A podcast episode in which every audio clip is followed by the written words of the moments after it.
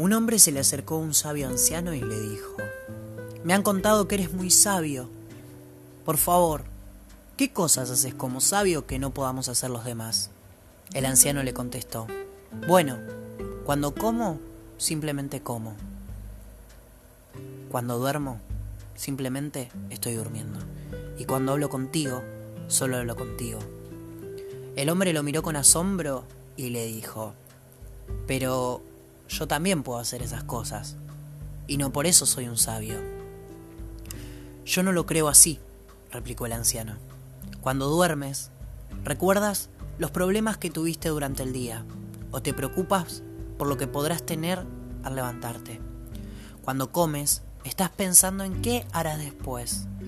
Mientras hablas conmigo, estás pensando en qué vas a preguntarme o cómo vas a responderme antes de que yo termine de hablar.